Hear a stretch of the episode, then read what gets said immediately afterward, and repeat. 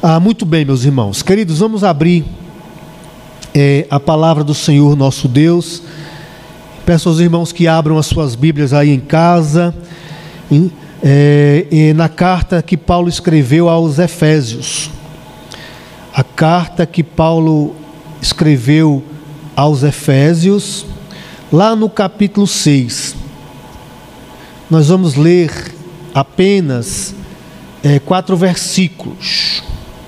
Efésios, capítulo de número 6, é, de 1 a 4. E nós estamos dando, meus amados irmãos, seguimento à nossa série de reflexões e mensagens acerca da Bíblia como um espelho, não é?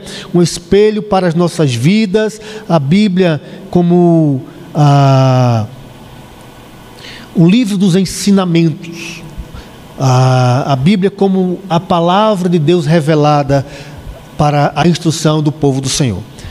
Efésios, capítulo de número 6, apenas os versículos é, 1, 2, 3 e 4. Diz assim é, a palavra do Senhor nosso Deus: Filhos, Obedecei a vossos pais no Senhor, pois isto é justo. Honra a teu pai e a tua mãe, que é o primeiro mandamento com promessa, para que te vá bem e sejas de longa vida sobre a terra. E vós, pais, não provoqueis vossos filhos à ira, mas criai-os na disciplina e na admoestação do Senhor nosso Deus. Amém. Louvado seja é, o Senhor.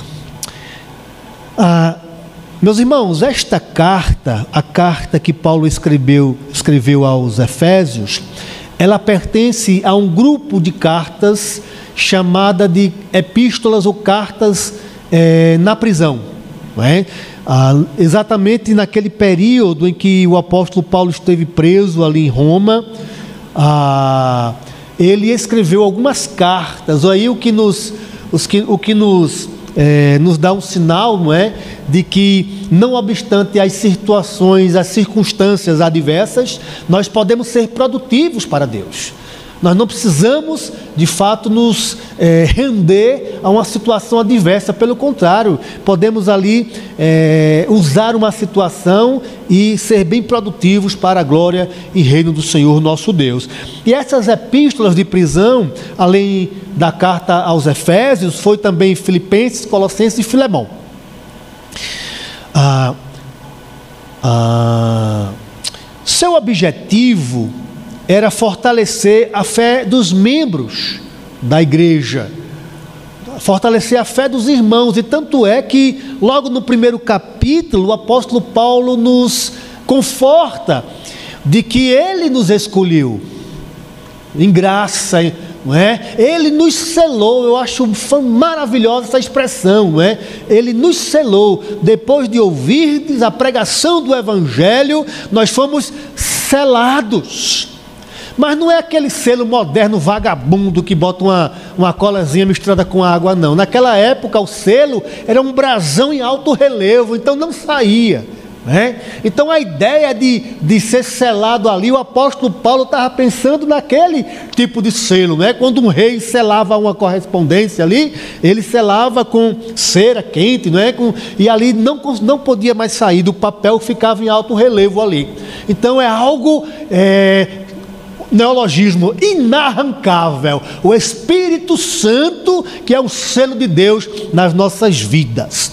Então, ele procurou fortalecer a fé dos nossos irmãos ali, ah, e que por meio das santas doutrinas, não é? Também fortalecer a comunhão entre os membros, não é?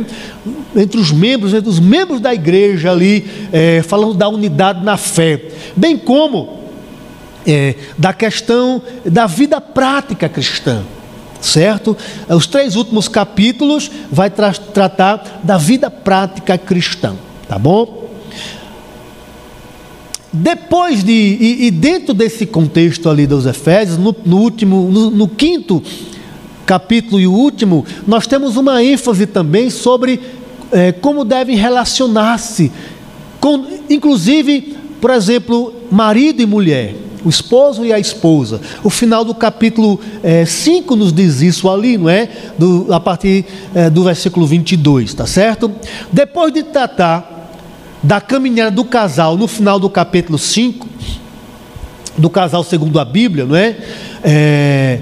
Destacando não apenas os papéis que cada um deve desempenhar, do marido da, da mulher, do esposo da esposa, para que haja harmonia no lar, bem como é, um ambiente de amor que deve estar presente ali entre os dois, em que a mulher deve ser submissa e reverenciar o esposo. É estranho isso nos dias atuais, não é? Tal axioma, ou ideia, ou pensamento, ou proposição, não é? É como, é como uma afronta nos dias atuais.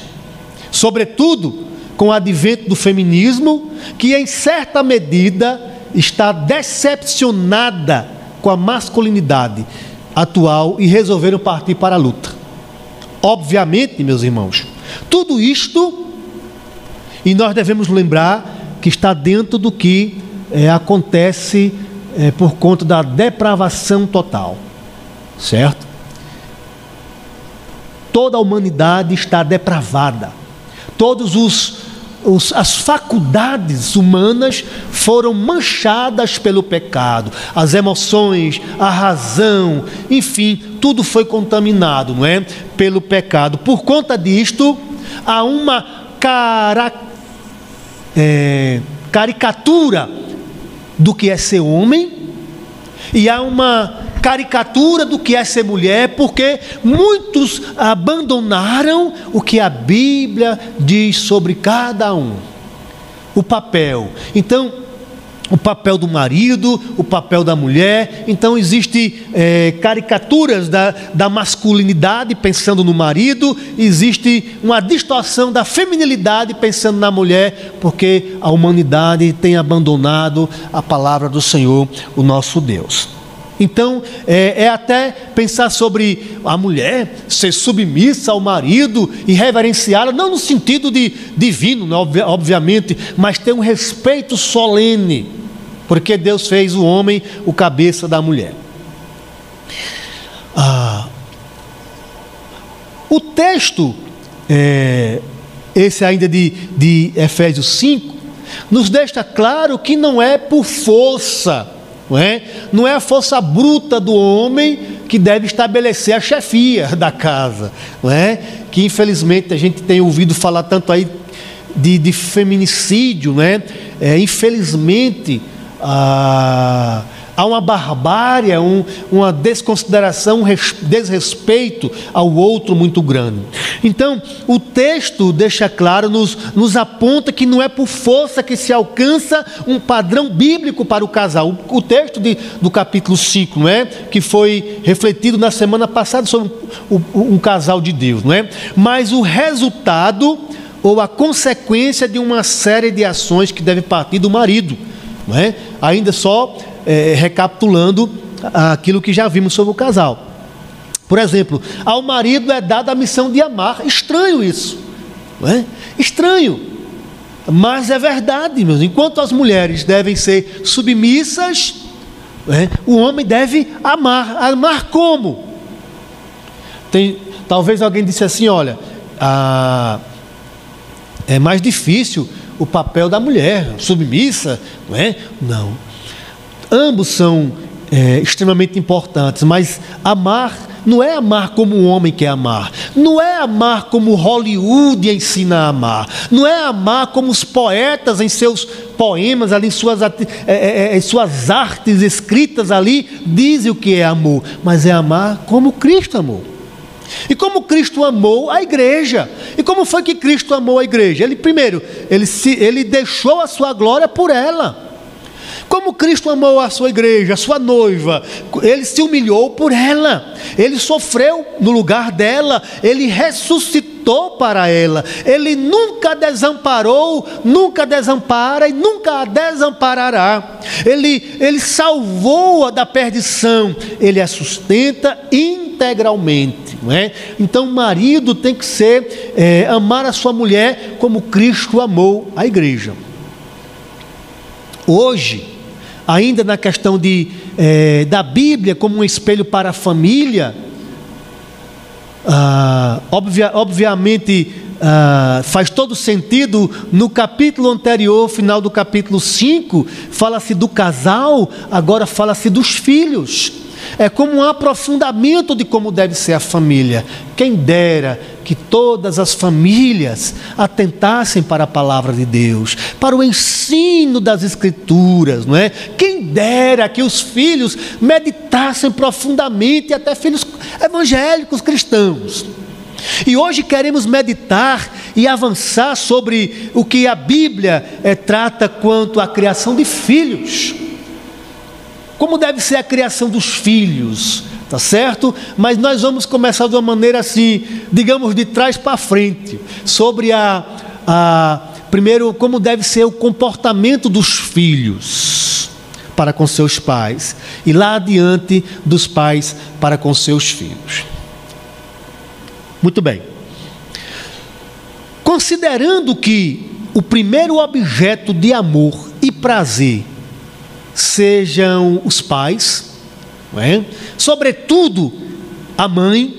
Tanto é que quando o bebezinho nasce, é, ele é logo colocado junto ao, ao colo da mãe assim, não é? Para sentir o calor da mãe e vai para a amamentação. Aquilo tem um efeito é, psicológico é, impactante na vida da criança, daquele acolhimento ali, o cheirinho da mãe. Então, e ali vai para a amamentação. Aquilo é a primeira experiência de prazer e de amor.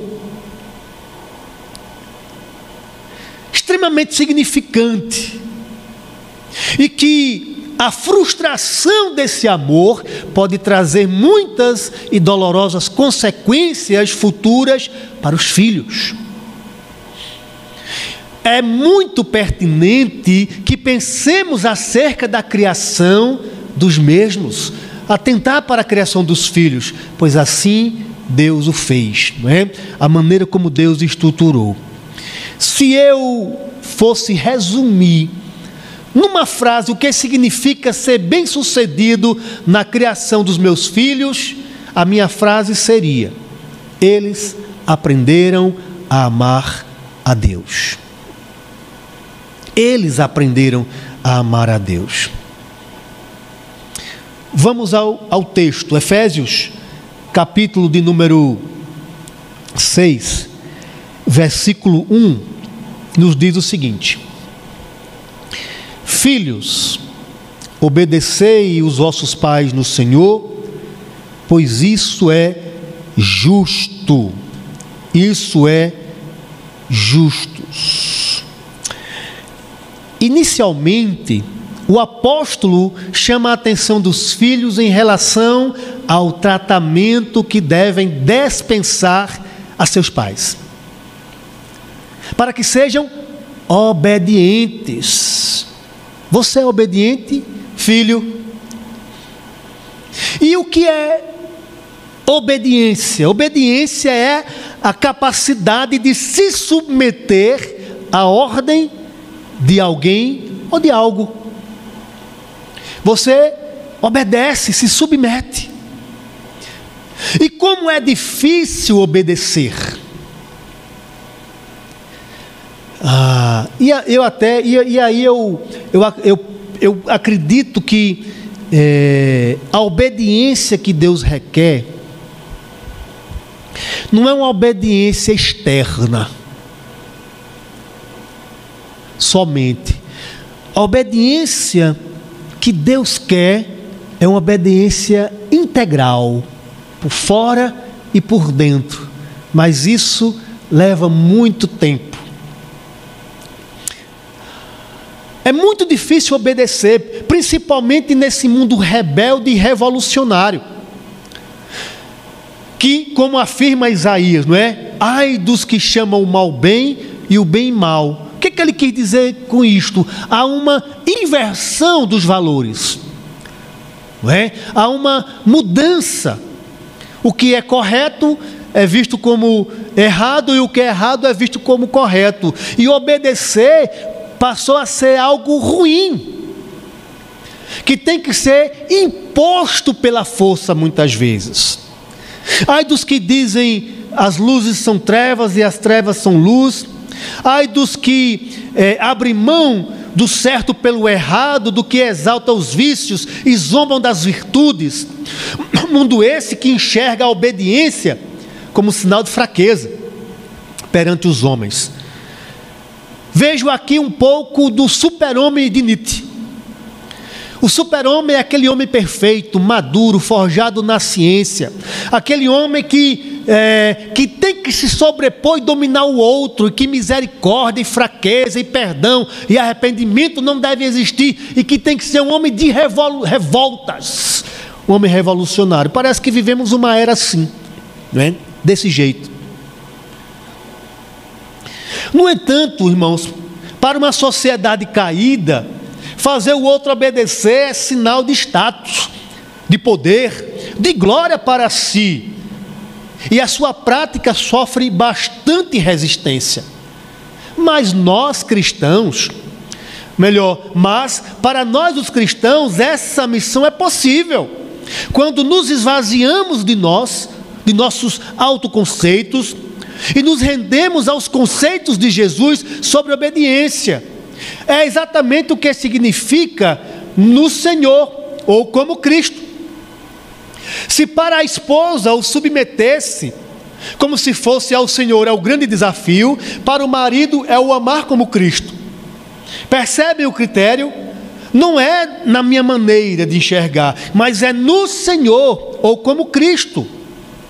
Para os filhos seguirem o mesmo modus operandi, devem obedecer aos pais no Senhor, principalmente principalmente porque os filhos se acham mais capazes do que os pais.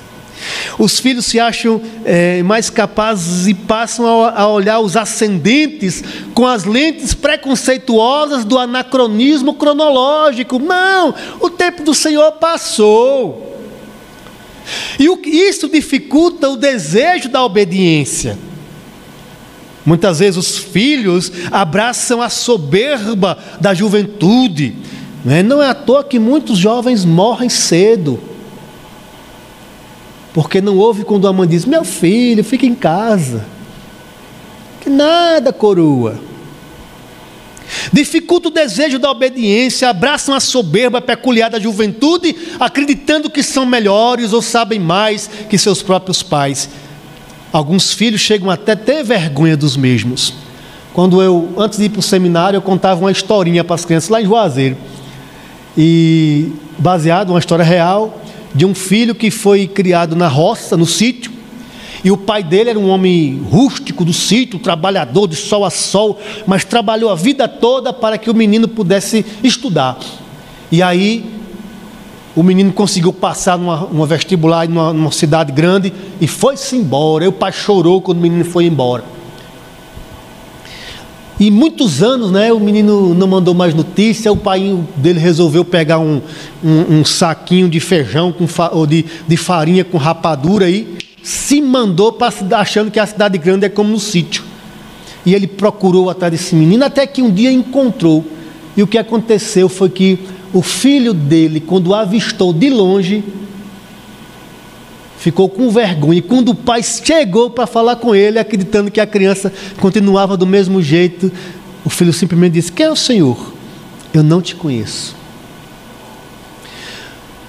Estas histórias elas se repetem, porque muitos olham a, a, a, os pais ou a velhice com desdém, não é? É necessário atentar para a palavra de Deus. Faz necessário compreender que esta obediência, ó filhos, é no Senhor. Então, o modelo de obediência dos filhos aos pais deve ser o de Jesus, como Jesus obedeceu ao Pai. Como Jesus obedeceu a José, obedeceu a Maria. Jesus é o modelo de filho. Sede obedientes. Por quê? Porque isto é justo. Não se trata de uma opção, mas uma ordem. Sede obedientes. Para que todos os filhos, para todos os filhos e principalmente os cristãos, é também uma marca do novo nascimento, ah, que nos leva a entender e a compreender a vontade de Deus, reflexo da manifestação do fruto do Espírito. É, em 1 João 2,29, nos diz que a justiça é característica daqueles que nasceram de novo. Ser justo. E é justo diante do Senhor que os filhos honrem aos pais. Se vocês querem viver em justiça, se vocês têm o desejo de serem justos, porque tem a ver com o novo nascimento, de querer ser justo, honrem aos seus pais. E como nós podemos honrar os nossos pais? Andando no Espírito. E como eu percebo que ando no Espírito, eu vejo o fruto do Espírito: amor, alegria, é, paz, longanimidade, benignidade, domínio próprio, mansidão é? Tudo isto diz é uma é característica do fruto do Espírito. Nele, os nossos pais devem ser respeitados no mandamento, no que é justo, dentro do fruto do Espírito, além de entender que honrar aos pais é justo também, faz-nos refletir que religiosa, religiosidade, ou mesmo ser um exemplo de bom cidadão, de conduta ilibada, é, não é justo em sua plenitude. É preciso respeitar os pais. Você pode ser um bom cidadão, cumprir os seus deveres como cidadão, você pode frequentar uma igreja, mas se você não honra os seus pais, você não vive plenamente a justiça. É preciso ah, os filhos obedecerem aos pais. E não importa se o seu pai é evangélico ou não. É seu pai ou sua mãe. Versos 2 e 3. Honra teu pai e a tua mãe, que é o primeiro mandamento com promessa, para que te vá bem e vivas muito tempo sobre a terra. A promessa é feita inicialmente para que houvesse um, um bom controle social do povo de Israel na terra prometida mostrando ali qual o padrão de sociedade Deus queria para Israel. Filhos, honrem os vossos pais.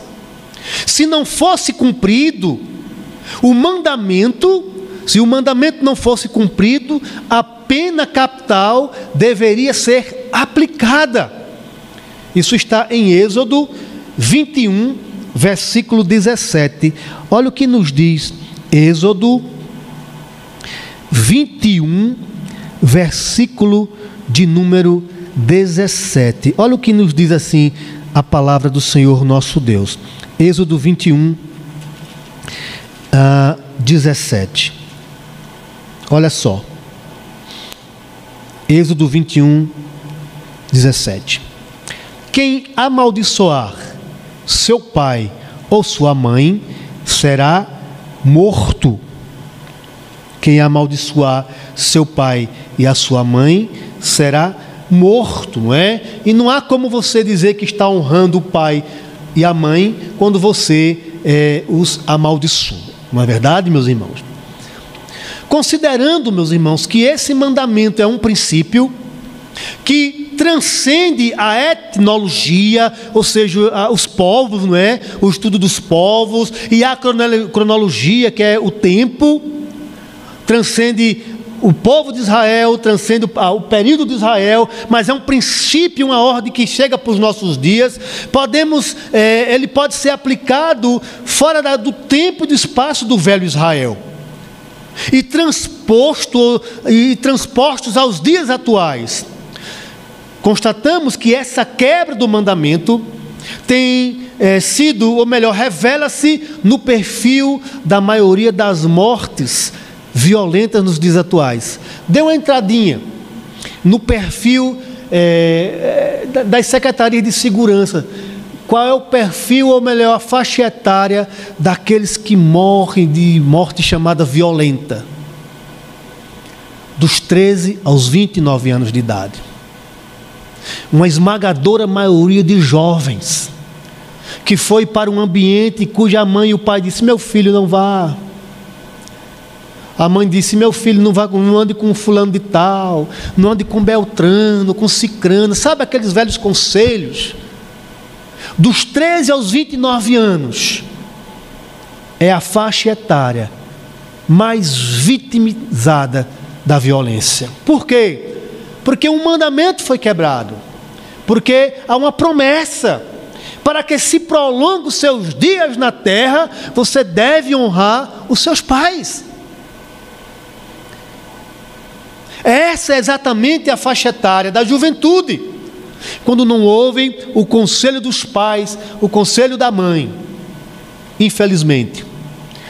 Portanto, filhos, se quiseres ir bem na vida, e aí a promessa não somente oferece uma vida longa, mas oferece ah, uma vida próspera no Senhor.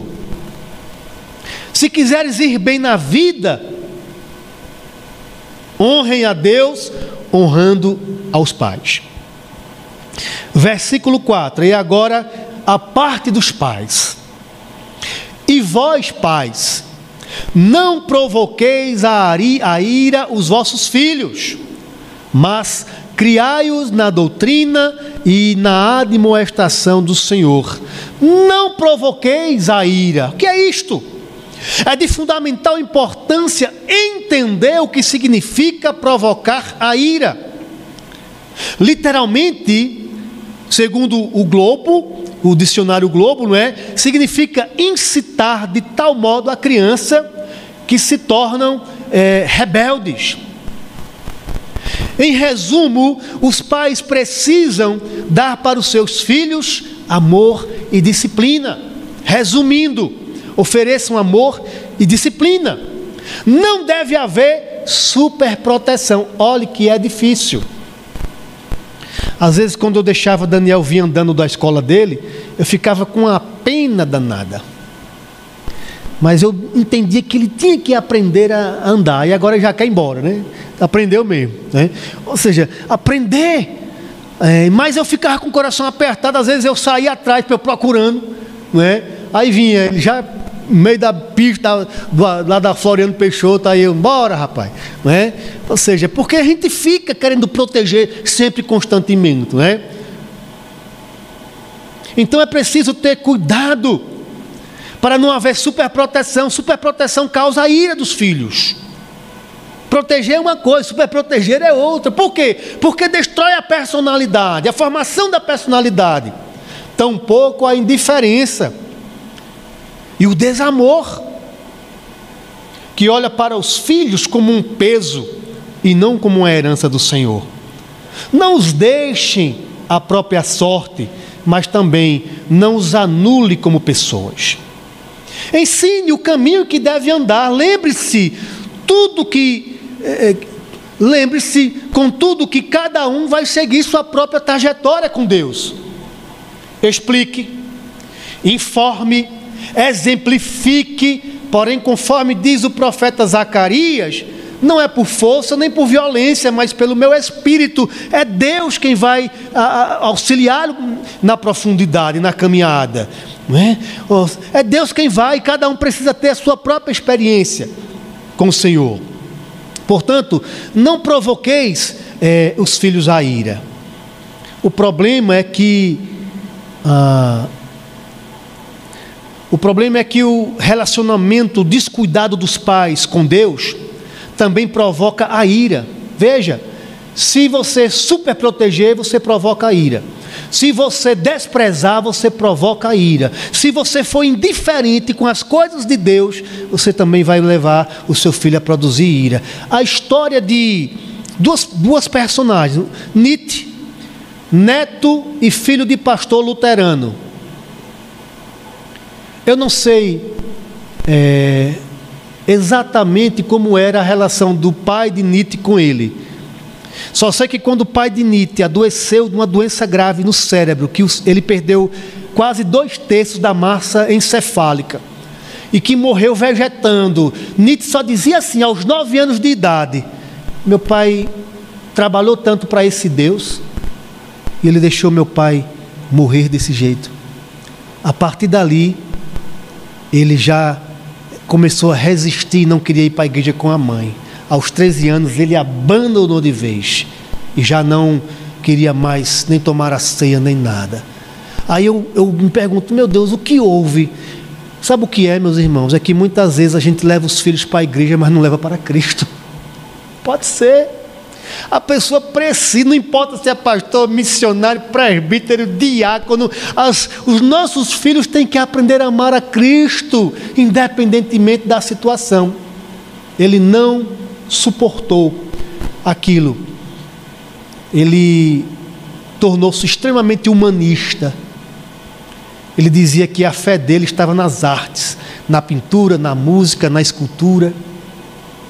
E tornou-se um algoz é, perseguidor. Escrevia bastante contra a religião da época, contra as igrejas ali. O outro foi Karl Marx. Karl Marx, filho de judeus, os pais convertidos ao cristianismo, mas diz os seus biógrafos que os pais eram frios na fé. Karl Marx tornou-se o que nós conhecemos aí, né? Que diz que a religião é o ópio do povo. Então, assim, meus irmãos, é preciso entender que não ter fervor com Deus, que quando os pais não amam a Deus, que quando não ensina a Deus o poder que Deus é, a maravilha, contar não é como diz o salmista, Salmo 78, passar de geração em geração, os feitos do Senhor, provoca a ira também. Provoca a ira. Portanto, pais, é, trazer o filho para a igreja é o mínimo. E talvez muitos pais já achem demais, não é? Trazer seu filho para a igreja já é o mínimo. É preciso levar você, pai e mãe, levar seu filho para Cristo. Ambos tinham em comum suas frustrações, Nietzsche e Max, suas frustrações com a igreja. Não basta levar para a igreja, tem que levá-los a Cristo, pela doutrina e pela admoestação. Como é bom o ensino da igreja. E aqui eu quero agradecer às professoras da, da Igreja do Dinamérica. Há uns dois dias atrás, Jonatas e eu começamos, a gente estava com esse negócio de pandemia, enfadado dentro de casa. Ele disse, pai, vamos, vamos, vamos, vamos. Ele nos deu tempo, vamos fazer teologia, mas ele disse, vamos falar sobre Deus, vamos, não é? Vamos falar pela palavra de Deus. Aí as, as, tias, Deus abençoe, não é? Aí eu comecei a fazer perguntas. Quem foi o primeiro de Israel? Ele disse, foi Saul. E Saul quis sacrificar no lugar de Samuel. E ele, e ele foi rejeitado. E depois, ah, e tudo mais. E Samuel. Samuel foi quem procurou Davi. E olha, não podemos olhar pela aparência, porque Deus vê o coração. Aprendendo na casa de Deus. Então, pais, tragam seus filhos para a casa de Deus, é o mínimo que vocês fazem. Em casa, continuar lá, estimulando na fé, para que depois eles não se irem contra o seu Deus e contra a igreja e contra tudo e contra todos. Ensine o amor que é Jesus. Criai-os na doutrina. Não é? Paulo diz lá no verso 4: criai-os né, é, na doutrina. Não se trata apenas de falar a palavra de Deus aos filhos, mas buscar vivê-la. É preciso ter congruência espiritual. Não se trata de vida perfeita, mas de vida que não se acomoda com o pecado, que luta e esmurra contra o próprio corpo, para não ser derrotado ou desqualificado como pai ou como mãe. Ouçamos o conselho paulino a seu filho Timóteo: cuida de ti e da doutrina. Então é ah, integral. Criai-os não só na doutrina, mas na admoestação. De acordo com o dicionário, é, significa repreender benevolentemente sem ser grosso. Não é? E é impressionante mesmo, irmão. É, é, é, eu mesmo, eu, eu aguento pouco pessoas grossas. eu, eu fico logo fervilhando. Né? Mas Deus é bom que vai segurando a gente. Mas quando alguém, você vê que ele está ali admoestando com bem, com amor, quer ver você crescer, não quer ver você é, derrotado. Então, admoestar é repreender com benevolência, é, com brandura, advertir, aconselhar, observar, avisar e fazer ver. Isso significa admoestar. Como diz lá em Hebreus, não é? Não deixemos de congregar, como é costume de alguns, mas façamos o que? Admoestações. É? Repreender uns aos outros. Essa é a nossa missão como pais. Como eu agradeço, é? As ações das minhas saudosas avós, que me davam a pisa, mas também contavam histórias, histórias de moral, né? me ensinando os valores da vida. E apesar de todas as pisas, que toda vez que eu me lembro, parece que estou apanhando de novo, mas me lembro. Me lembro porque eu sei que foi feito com muito amor e carinho. Os pais, porque têm medo de disciplinar em amor seus filhos. Obviamente que hoje em dia tem todo, na, na minha época de criança não tinha algumas normas, né? Mas naquela época não tinha o ECA, o ECA não existia. Ah, ECA, chegou uns anos depois, né, ECA? Né? Mas foi importante. Importante. Pergunte para mim se eu tenho raiva, tenho saudade e amor, porque aquela disciplina é, disse, mostrou para mim que às vezes vale mais, e diz Salomão, as, as marcas do amor do que, digamos, as carícias da falsidade. Então, é, só tenho boas lembranças dessas disciplinas aí, que mesmo sem ter informação pedagógica me ensinavam. Né? Ah, eu tenho um projeto, meu Deus, eu tenho tanto projeto. A questão de contação de história, irmãos, contar história é maravilhosa. Minha avó me contava, eu me lembro como hoje, olha, eu tinha cinco anos, da amiga onça e o amigo macaco. 41 anos atrás. Né? Que coisa boa. Que coisa boa. Essa é a nossa missão de paz, ensinar os nossos filhos cami o caminho do Senhor. Devemos admoestar os nossos filhos no caminho do Senhor. Mas não é o, o meu caminho, mas é o do Senhor. Não é a nossa maneira de admoestar, que veio da nossa cultura adquirida, aprendida na sociedade a qual pertencemos ou no seio familiar. E aqui eu não estou desprezando que não haja sabedoria e conhecimento nestes segmentos aí. Mas devemos buscar na palavra de Deus. Para encerrar, meus irmãos, concluindo, o princípio da honra é uma ordem dos dez mandamentos. Sua prática ou desprezo traz consequências futuras para a sua, para a minha e para as nossas vidas. Quando o casal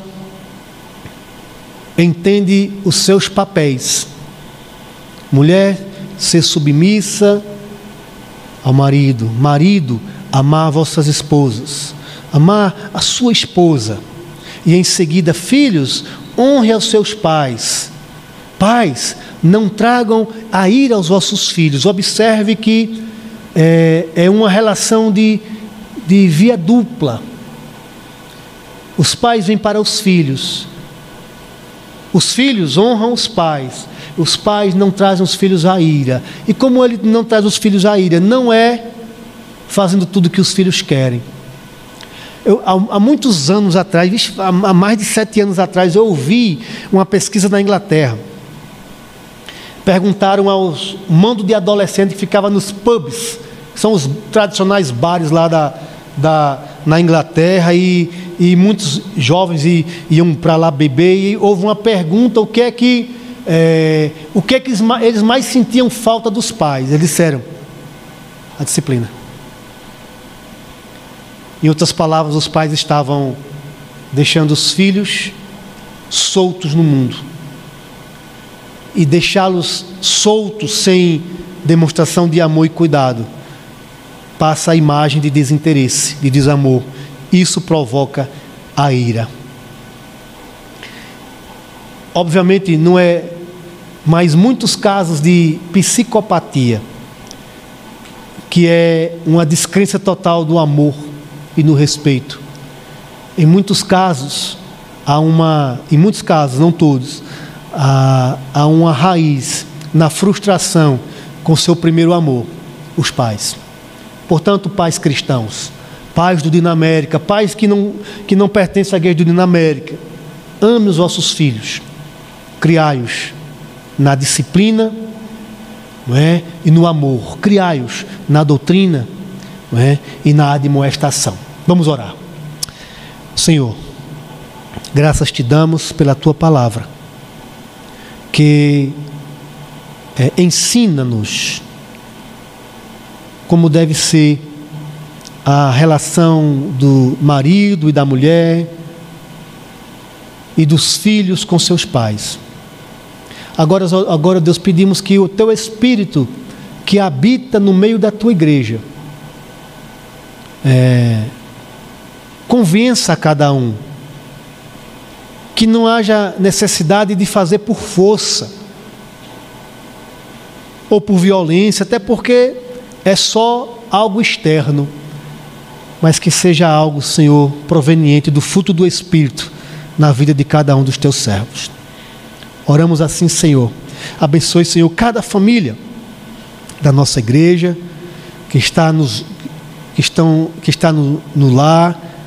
Ó Deus, abençoe a cada um, para que nunca percam é, de vista, que não tirem é, que não fujam, desse, não terceirizem a responsabilidade da criação dos filhos, para que esses filhos não se, tornem, não se tornem rebeldes e sejam é, retroalimentados por ira e mais ira, Senhor. Pelo contrário, que sejam corações enternecidos, corações tementes e que buscam ao Senhor para a tua honra e a tua glória, no nome de Jesus. Amém e amém, irmãos.